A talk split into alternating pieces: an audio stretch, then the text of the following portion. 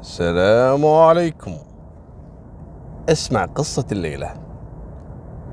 يسولفها لي ضابط البحث والتحري في الأردن متقاعد طبعا.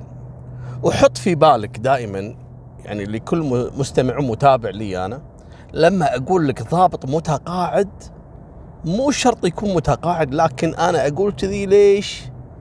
يعني أفهمها ليش. بس أقول متقاعد. يمكن على رأس عمله. ما ما يندرى. لكن افهمها أنت.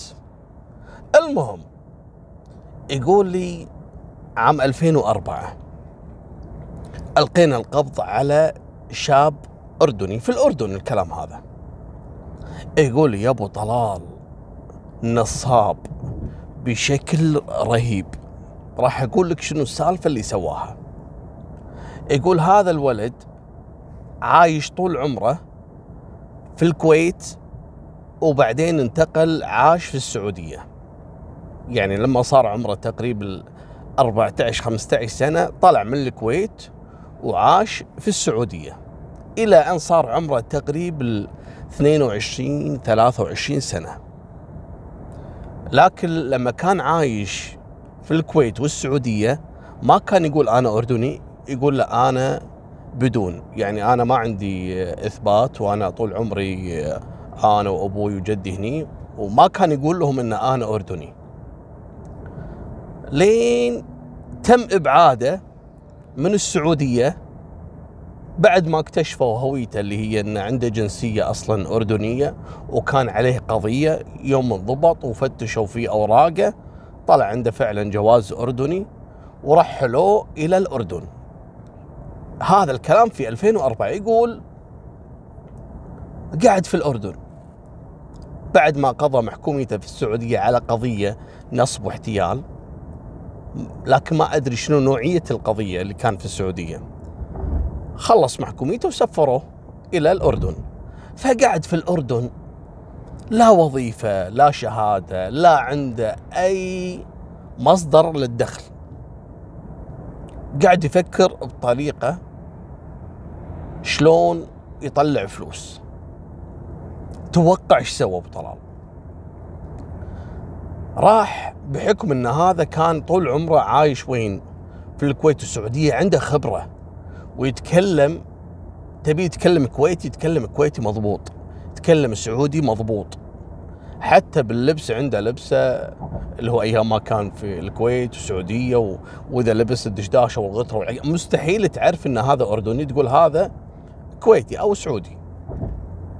وخصوصا في مناطق يعني مثل في السعودية مثل الخفجي والحفر وكذلك عندنا في الكويت مثل الجهاره والحمدي لأنها قريبة جنب بعض. فهالمجتمعين هذول حتى ما تقدر تفرق بينهم إذا هذا كويتي ولا سعودي؟ لأن لهجة مقاربة جدا اللبس مقارب جدا. وإحنا أصلا يعني كدول عربية ترى إحنا في قواسم مشتركة. قواسم مشتركة صح. أو قاسم مشترك بيننا. فخصوصا اللي تكون مناطقهم في الدول على الحدود يتطبعون نفس الطبع. ونفس اللبس نفس الكلام نفس مالك بالطويلة. يقول هذا الولد لأنه عنده خبرة في الكويت والسعودية قام يشتري الصحف الكويتية والصحف السعودية. يشتري ويجمع. يروح يدور تعرف إحنا مو كل مكان تلقى يعني صحيفة كويتية في الأردن إلا في أماكن معينة مثل السوبر ماركت الكبار هذول أو مجمعات الكبيرة أو يعني في أماكن معينة أو في المطار. فكان يجمعهم. ليش؟ تعرف الصحف نهاية الصفحة الأخيرة يذكرون يسمونها الوفيات. يعني انتقل إلى رحمة الله فلان فلان الفلاني. والعزاء النساء في المكان الفلاني والرجال المكان الفلاني. وهذا رقم التواصل. معروفة هذه في كل الصحف تنزل بشكل يومي الوفيات. مرة رجل شايب متوفي الله يرحمه مرة كبيرة بالعمر آه، شاب كذا. فهذا كان يجمع علشان ياخذ الوفيات. شو يسوي فيها؟ يتصيد. يقوم يتصل على أرقام الهواتف الموجودة. ما يتصل تليفون لا يدز message. ياخذ رقم تليفون ويرسل message من خط أردني على الرقم هذا سواء كان كويتي أو في السعودية. عظم الله أجركم. آه ورثه المرحوم فلان فلان الفلاني أرجو الاتصال للضرورة. يدز message وهو حظه. اللي ينصاد يرجع يتصل عليه. في ناس لما يجيهم message من برا يستغرب. ورثة المرحوم فلان الفلاني. هو قاري الاسم كامل في الجريدة. وأرجو الاتصال. في ناس يمكن ما يرد وفي ناس لا يصير عنده فضول. منو هذا اللي من الأردن ويبي يكلم ورثة فلان؟ ودائما الرقم هذا يكون رقم ولده ولا رقم أخوه. يقول فيتصلون الضحايا من الكويت ومن السعودية. ألو السلام عليكم. منو معاي؟ عفوا مرسل لي مسج. ورثة المرحوم فلان فلاني وأرجو الاتصال. منو معاي؟ يقول أنا معك فلان ابن العائلة الفلانية. طبعا يذكر اسم عائلة معروفة تكون في الكويت. أو إذا كانت الضحية من السعودية يذكر اسم عائلة معروفة في السعودية.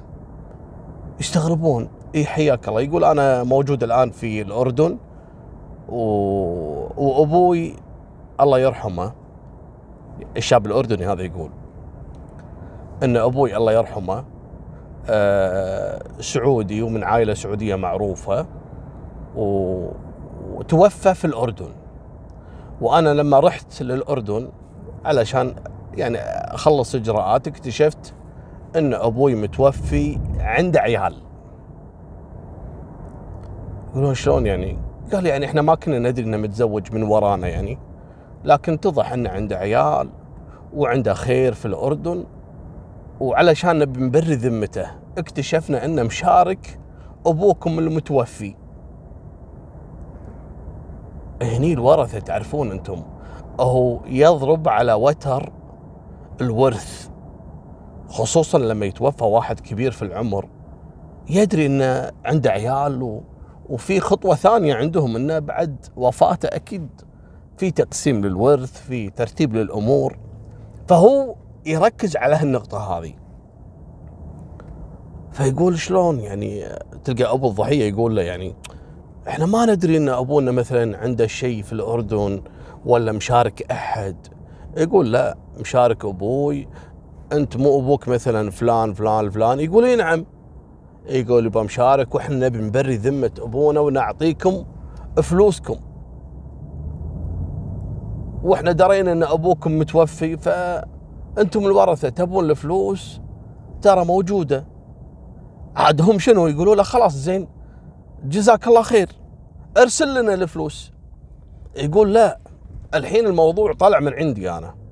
لأن بما إن أبوي أنا عنده عيال والموضوع الحين أصبح في إيد المحكمة وحجرت على الأموال أو حجزت عليها أموال الورثة إلى أن يتم تقسيم الورث.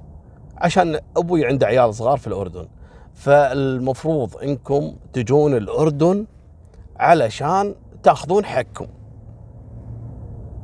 وأنا راح أرتب لكم يعني الموضوع. يقولوا له زين كم المبلغ؟ مرات يقول لهم مثلا 150 ألف دينار كويتي ولا مليون ريال سعودي.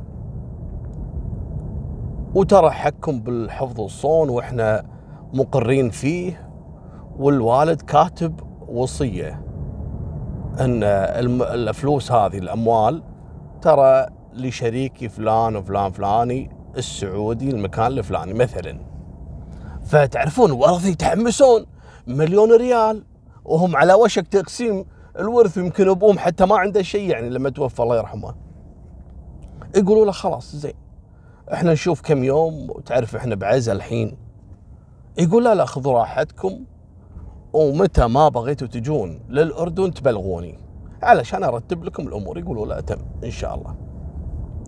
وفعلا ينتظر الضحايا وينسق بينهم بحيث إنه يعني كل واحد يجي بيوم غير الثاني.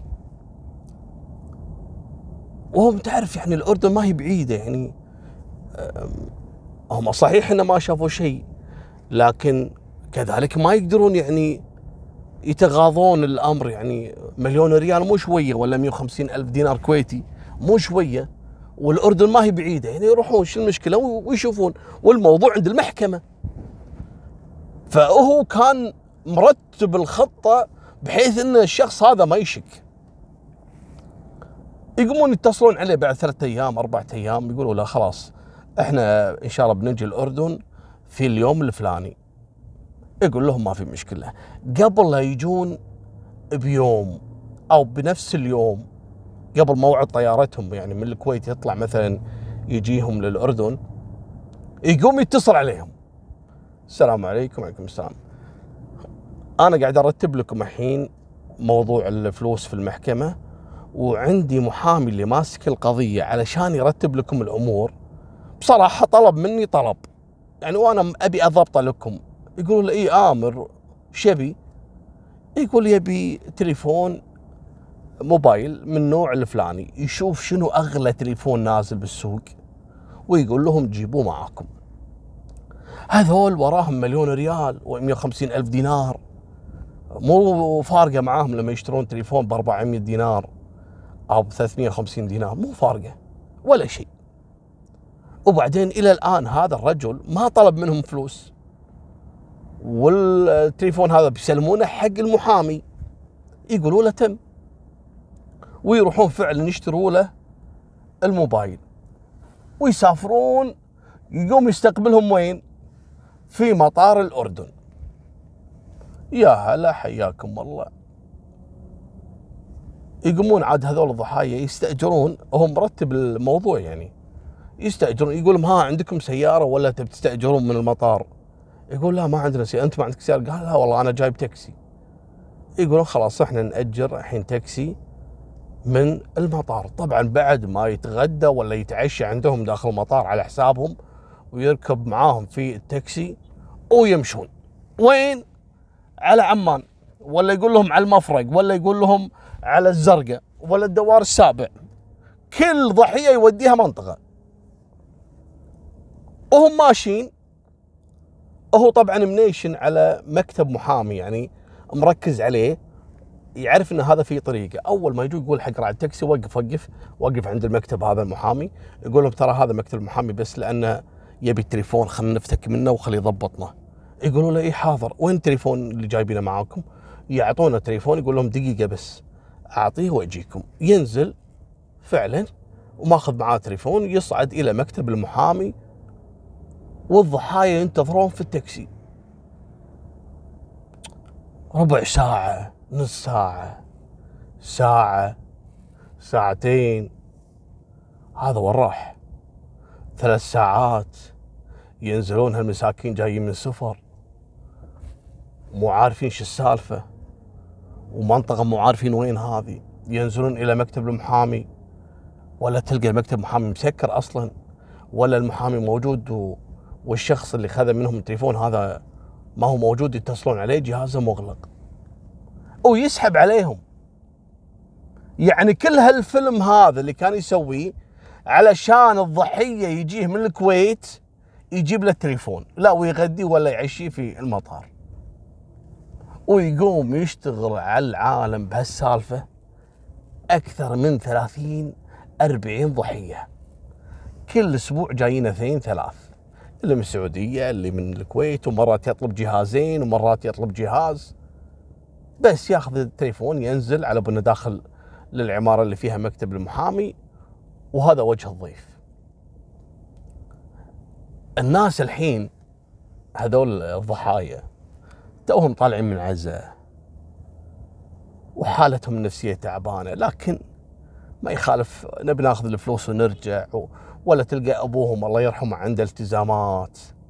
ويقولون سبحان الله فرصة وجدت ونسكر ديون اللي على أبونا مثلا ونعطي الناس حقها. مثلا يجيهم هذا وينصب عليهم ويخسرهم تذاكر ووقت وتاركين العزة وتاركين العالم ومركبهم تاكسي بنص منطقة ما يدرون وين الله قاطهم. طبعا في بعض الضحايا يسجلون قضايا وفي بعضهم يطنش. القضية كلها 400 دينار.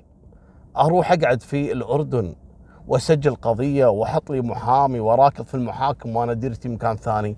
فكان هذا النصاب يعني مستغل هالنقطة هذه. يعرف إنه لا مستحيل أحد يشتكي.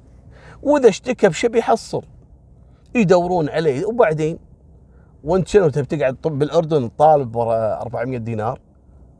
وقتك وشغلك ووظيفتك أهم. في ناس تسجل قضية وفي ناس لا.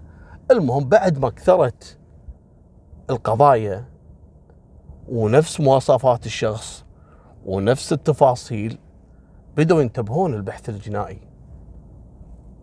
خصوصا بعد يعني تأخر المبلغين أن مثل هالقضايا هذه يعني كانت تحصل سابقا و وما كان حد يقدم بلاغ يعني. بعدين قام تجيهم البلاغات.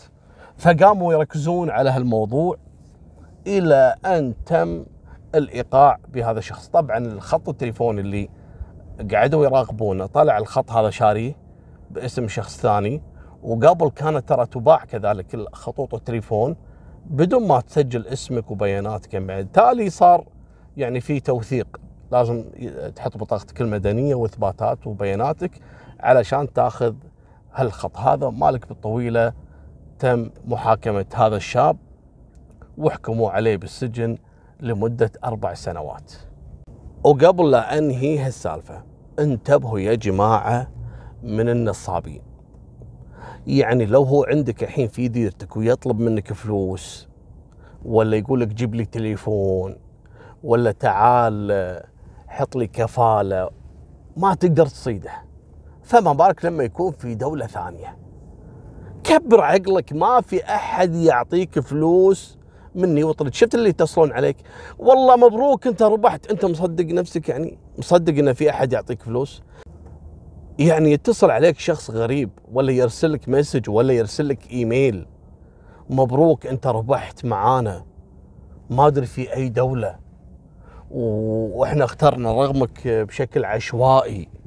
وان مصدقين أنتم؟ أقول لكم شيء علشان يعني لا تفكر بهالموضوع مرة ثانية. شفت اللي يحطون مرات مرات. مو كلهم بس افهموها أنتم مو كلهم. لما يقول لك جائزة سيارة سيارة يحطها لك بالشارع قدام المحل. سيارة قيمتها 30 40 ألف دينار. كبيره السيارة وتفتر وعليها ليتات وكذا. ودش السحب بس اشتر من عندنا. ودش السحب وممكن تطلع السيارة من نصيبك شفتوا هذه السيارة اللي قدام الله وخلق الناس كلها تشوف السيارة؟ ترى بالنهاية تروح حق واحد من ربعهم. صدقك؟ اي من صجي وصجين بعد. قرعة وحالتهم حالة وحركة خفيفة لطيفة تروح حق منو؟ حق الحبيب. تلقى موظف عندهم ولا تلقى؟ وترى كثير انكشفوا و... وشركات كبيرة جدا جدا معروفة في الوطن العربي. انكشفوا من الحيل اللي يسوونها فما بالك يتصل عليك واحد والله أنت ربحت بشكل عشوائي. هذه قاعدة لازم تؤمن فيها. المال السهل كذب. مستحيل يجيك مال ينزل عليك كذي يعني نزول. مستحيل. إذا ما تتعب عليه اعرف إن الموضوع فيه الحمد ضب هذه نهاية سالفتنا. وفمان الله مع السلامة.